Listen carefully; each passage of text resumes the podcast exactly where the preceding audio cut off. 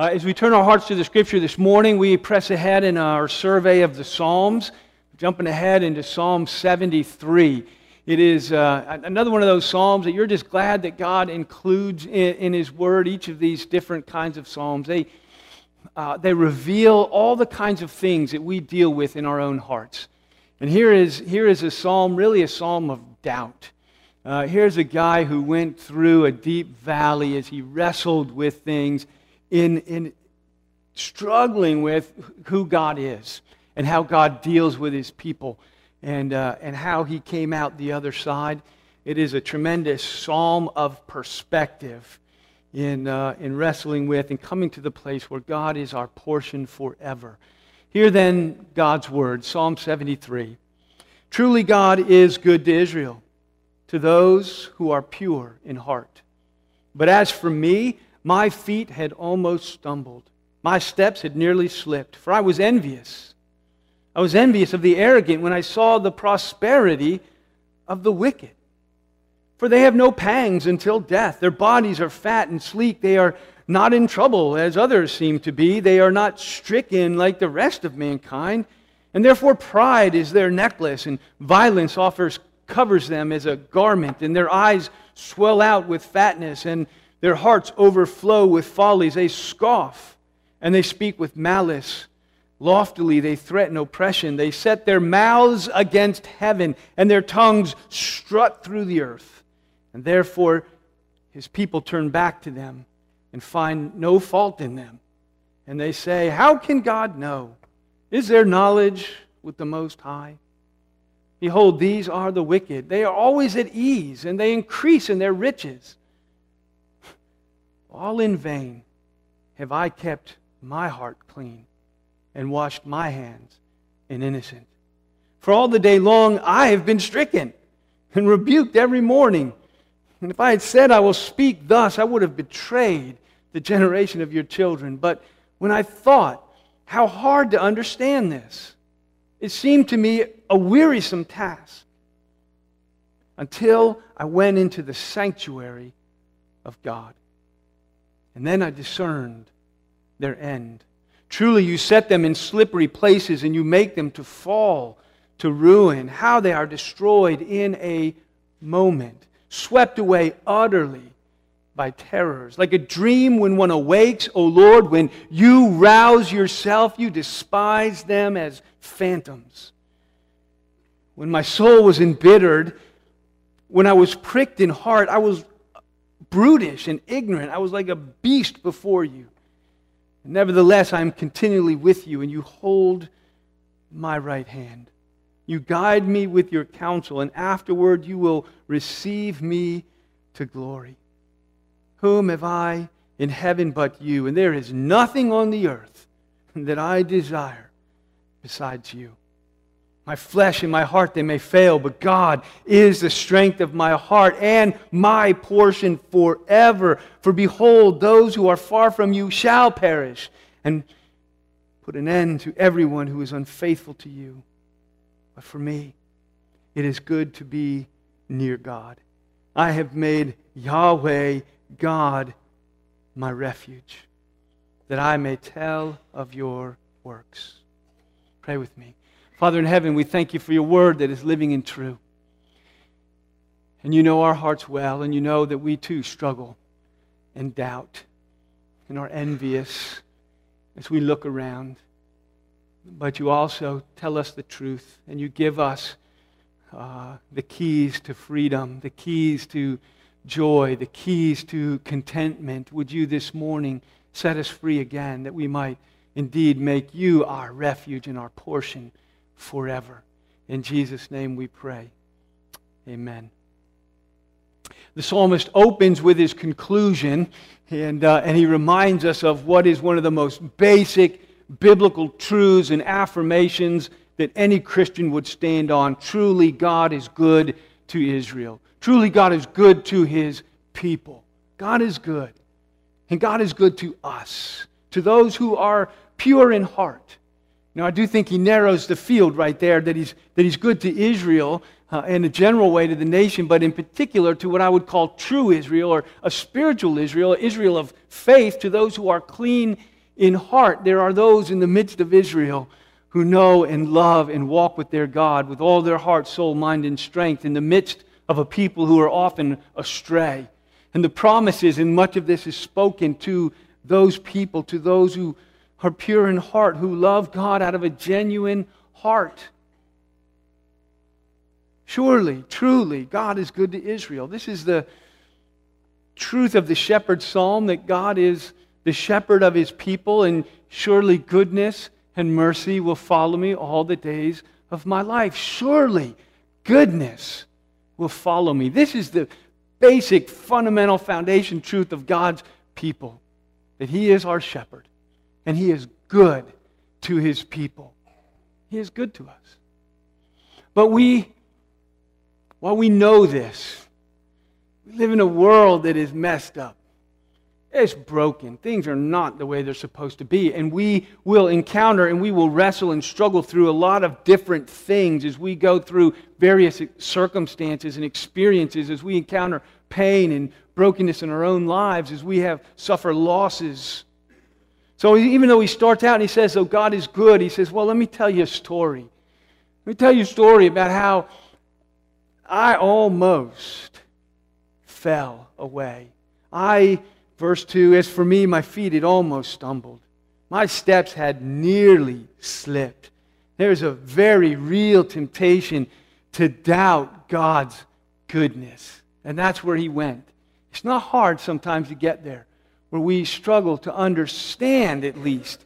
And so doubt God's goodness to us.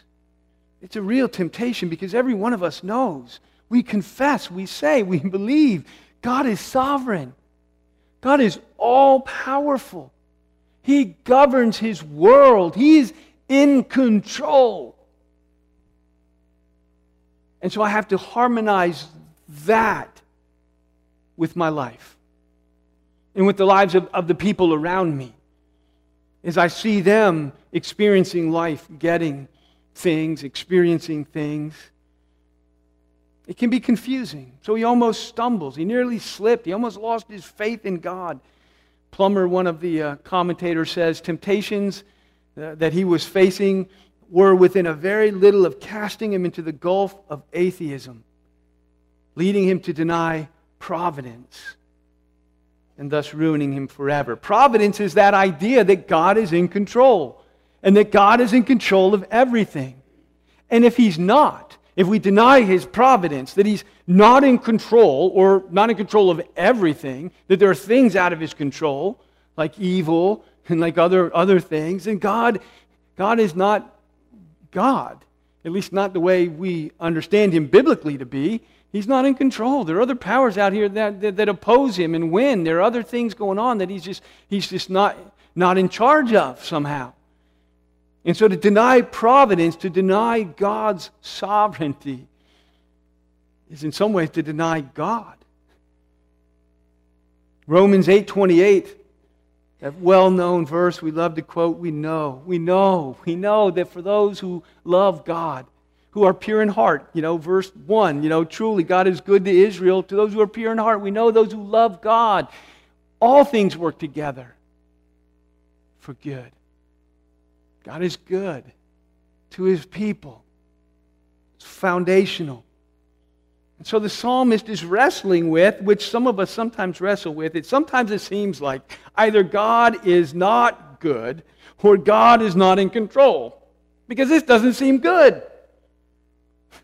You know, especially when it comes to my life, there are many things that I just, you know, you have to lift your eyes to heaven and say, what is going on?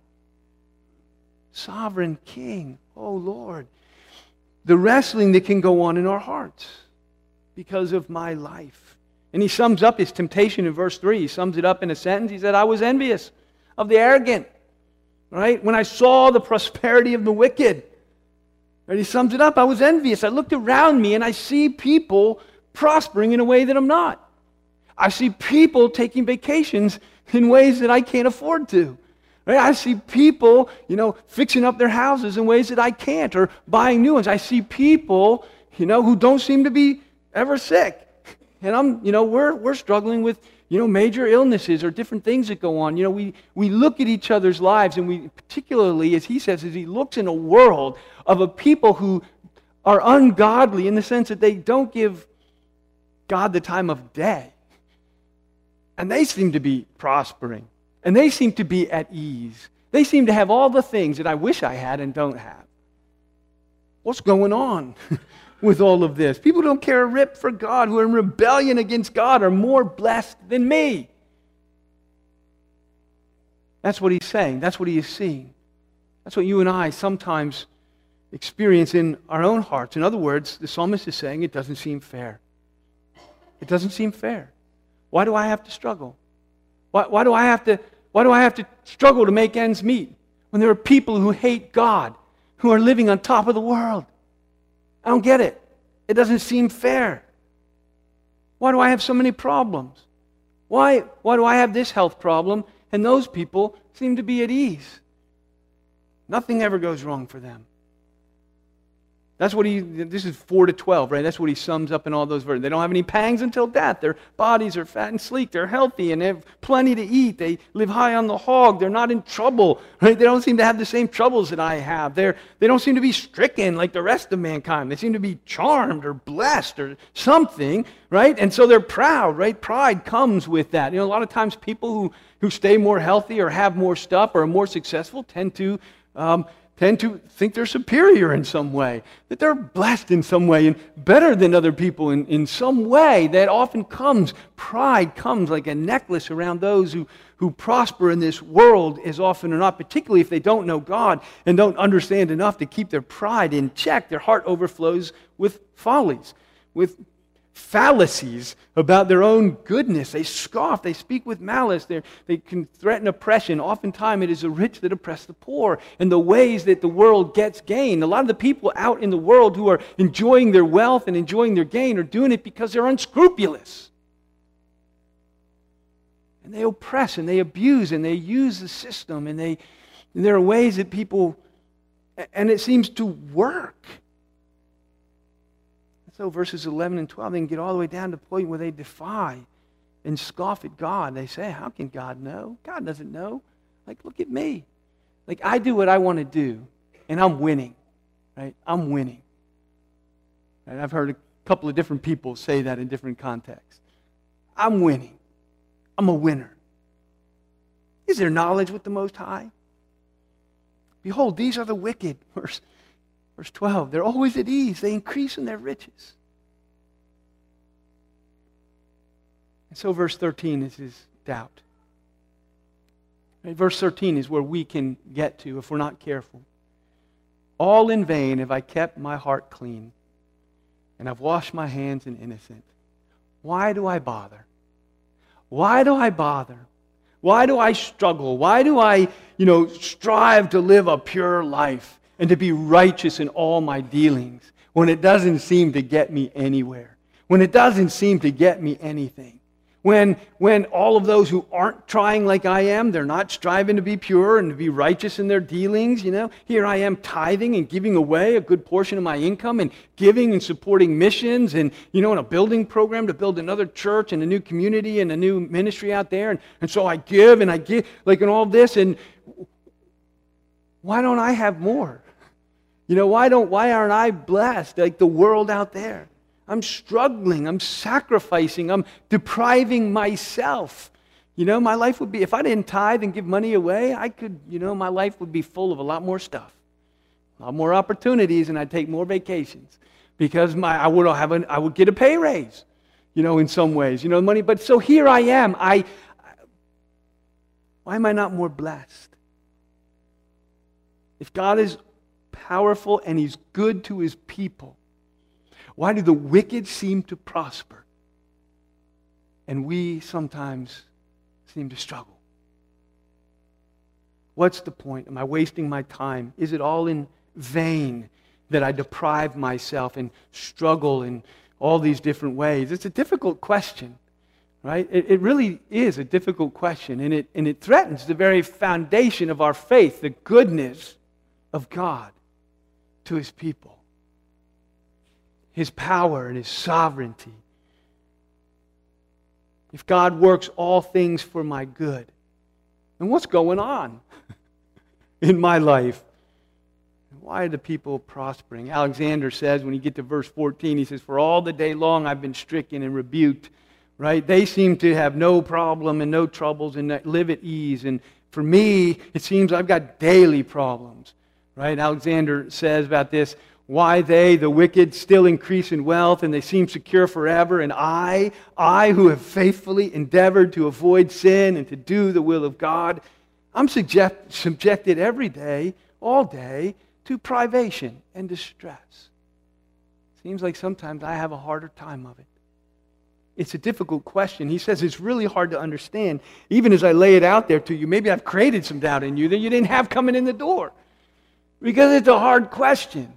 And he says he wrestles with it, right? He says in going on in verse uh, 16, but when I thought about how when I thought about it, how hard it is to understand. It seemed a wearisome task. It made my head hurt trying to think about it and to figure it out. It was wearisome until. And 17 is the climax of the psalm. He's been, he's been working his way, way up, and then we reach this, this the climax. He says, until, until I went into the sanctuary of God and I discerned their end. Right? Everything was confusing and painful. Everything, I couldn't figure it out, and I felt ripped off, and I felt like it wasn't fair, and I didn't understand it until, you know, as I sat out there, you know, gazing at my navel and trying to figure it out. He says, until I came into the sanctuary. And things changed. I came into God's house. I came under uh, the teaching of His Word. I came into the fellowship of His people. I gathered into God's presence, and things change. Plumer tells us that God's Word, even in the Old Testament, was kept in the sanctuary. It was in the sanctuary that God's Word was illustrated in all of the different uh, ordinances of the temple. And even as it is this morning, God's Word will be illustrated for us here in God's house. It's explained by the priests. All of those are still true today, where God's word is here. We sit under its preaching, explained by it, and we come and we see it illustrated. He says, When I came into the kingdom of under God's word, and I understood the truth of it, it changed everything. I discovered some things. As I drew near to God, I got perspective.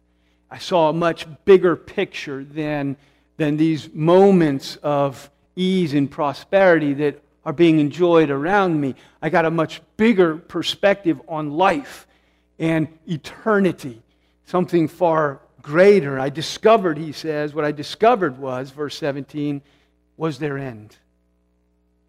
I saw that present appearances can be deceiving and that there is a future reality that has to be reckoned that has to be put into the equation because the truth is we live in a fallen and broken world. And that we, like the people around us, there's not a nice clean line of blessing in the church and cursing out of the church. We live in a cursed and broken world, and it's evenly distributed. Prosperity and everything else, things are not the way it's supposed to be, inside or outside of the walls of this church. It's the world in which we live that is broken and cursed. Judgment is reserved and it's waiting where all things will be brought under God's judgment. Right now, it seems that the present is the most important thing. And for many of us, we, we live that way. What we do this weekend or what we do, the ways that we want to experience the now. And it's very hard to get away from that. I think I heard, I was reading something just this week that said like one third of Americans aren't saving at all for retirement, and two thirds of them aren't saving enough. Right? It's almost, well, why not?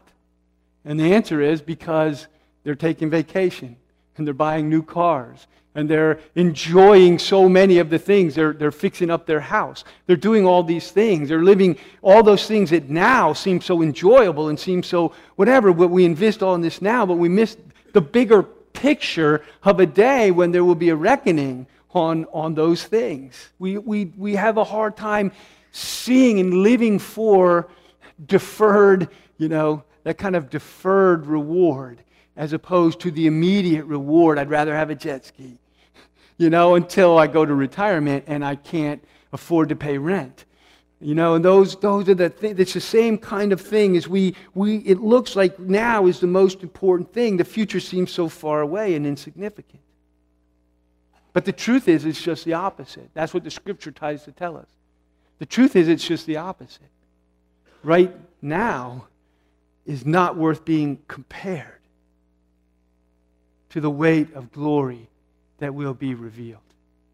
Right now is not even worth being compared you know, that's what 2 Corinthians 4:17, we know that, the light and momentary affliction, whatever privation you're suffering, whatever, you know, lack that you're suffering right now, whatever pain or difficulty you're encountering, whatever the light, it's a light and momentary thing compared with the eternal weight of glory that is coming that we live, if we just live with our eyes down and our nose to the earth, we will feel one way. We will feel like it's not fair. We will feel like we're ripped off. But he says if we lift up our eyes, that what we're experiencing now, there's an eternal weight that is beyond comparison. We live for something far beyond ourselves. Prosperity and pleasures of the world are for a season. So 18 and 19, he says, Truly, these folks that I'm envying, stand on slippery ground. There is a fall that is to come. How are they destroyed? In a moment. Swept away in terrors, right? That language, slippery places. They fall to ruin. They're destroyed in a moment. They're utterly swept away. It's not as it appears. Job 20, verse 5 says, The exalting of the wicked is short, but the, the joy of the godless is but for a moment. And do I envy that? Right? And that's where we get that we, because it seems, the present seems so important. And so that we envy that. 1 Thessalonians 5 says, You yourselves are fully aware, you know, brothers and sisters, that the day of the Lord will come. It will come like a thief in the night. Well, people are saying there's peace and security, then sudden destruction. Just like it says here, it will come in a moment. They're destroyed in a moment, right? Then sudden destruction will come upon them as labor pains on a pregnant woman, and they will not escape. We know. We know there is a day coming. We know. We know that it's more than this world or this life. All these arguments and doubts that he was struggling with made a lot of sense. And they make a certain sense if you don't see the big picture. Right? If we can't see beyond the moment. Proverbs 14:12 tells us there is a way that seems right to a man, but in the end is the way of death. Right? And so there is that, you know, the, that we are experiencing. We're looking, there's a wide road, Jesus tells us. There's a wide road that leads to destruction, and there's a narrow way that leads to life. Excuse me. There is a way that seems right to a man. It's a wide road. It's an easy road. It's full of all kinds of things that this world has to offer. It seems wonderful, but in the end, it doesn't take you where you want to go. I, I, verse 20 is one of those verses that's really, excuse me, powerful to me in the way, the image that it draws of God on that day. It says in verse 20, like a dream when one awakes, O Lord, when you rouse yourself, you will despise them, those who despised you. You will despise them like a phantom. Right? And that's what they're saying about God in verse 11. They're saying God is the phantom. How does God know? Does God have knowledge? You know, God's not doing anything about it. So they, they strut about the earth like they own the place right? Their tongue, it says, struts about the earth, and they treat God like the phantom, the one who's far away and removed, the one that doesn't have any real impact or meaning for it. And it says, on that day, the day is coming when God will arise. And when he does, the Creator, nothing scarier in my mind, will despise them like a phantom. Well, my friends, he says, when I was embittered, verses 21 and 22, when I was embittered with envy, when I was in that place that I got to, I was like a brute beast. I was ignorant. You know, I was like a dumb ox. I, I couldn't see, I couldn't understand. But God has delivered me from all of that. Right? When I came into the sanctuary of God, I came under His Word and I saw the big picture, and I know then the truth of His, of his Word. And so let me just try to apply this in a few ways as we, as we bring a close in here. This, this whole picture um, tells us the first thing that this psalm tells us is that we need to fight for our faith. Right? That we live in a world, it is not hard. It is not hard to fall into doubt and temptation. And this is a temptation as we see, you know, the, the things that we deal with are the world, the flesh, and the devil. And he was looking at the world and envying it and longing for it. And so we have to fight for our faith, right? We have to stay close to God's word. It's easy to lose perspective, and pain does funny things to people. Suffering does funny things to us. We don't think clearly. We don't think straight when we're in pain. And it's very often that in times of pain, we will be tempted to doubt the goodness of God. 1 John 2, it says, All that is in the world, the desires of the flesh, the desires of the eyes, the pride of life, all of the things that he's been envious of. That's a list of the things the psalmist has been envious of. It's not from the Father, but from the world. The truth is this the world is passing away. All of those things that they think are everything are passing away with its desires. But whoever does the will of God abides forever. Oh, my friends, how to capture that sense, you know, and to live for that. Whoever does the will of God no, it is not in vain. Have I washed my hands in, in vain? Have I stayed pure? Have I sought to live that life in vain? And the answer is no. Those who seek to do the will of God will abide forever. Faith comes by hearing, and hearing by the word of God. And so I think in verse 17 we see the importance of corporate worship.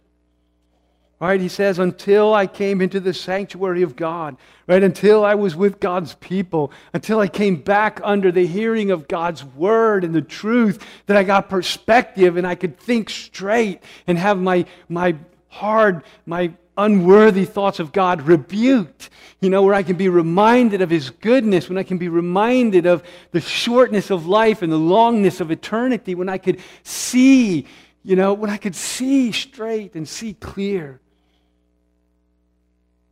the importance of corporate worship. We have to fight for our faith, and appearances can be deceiving.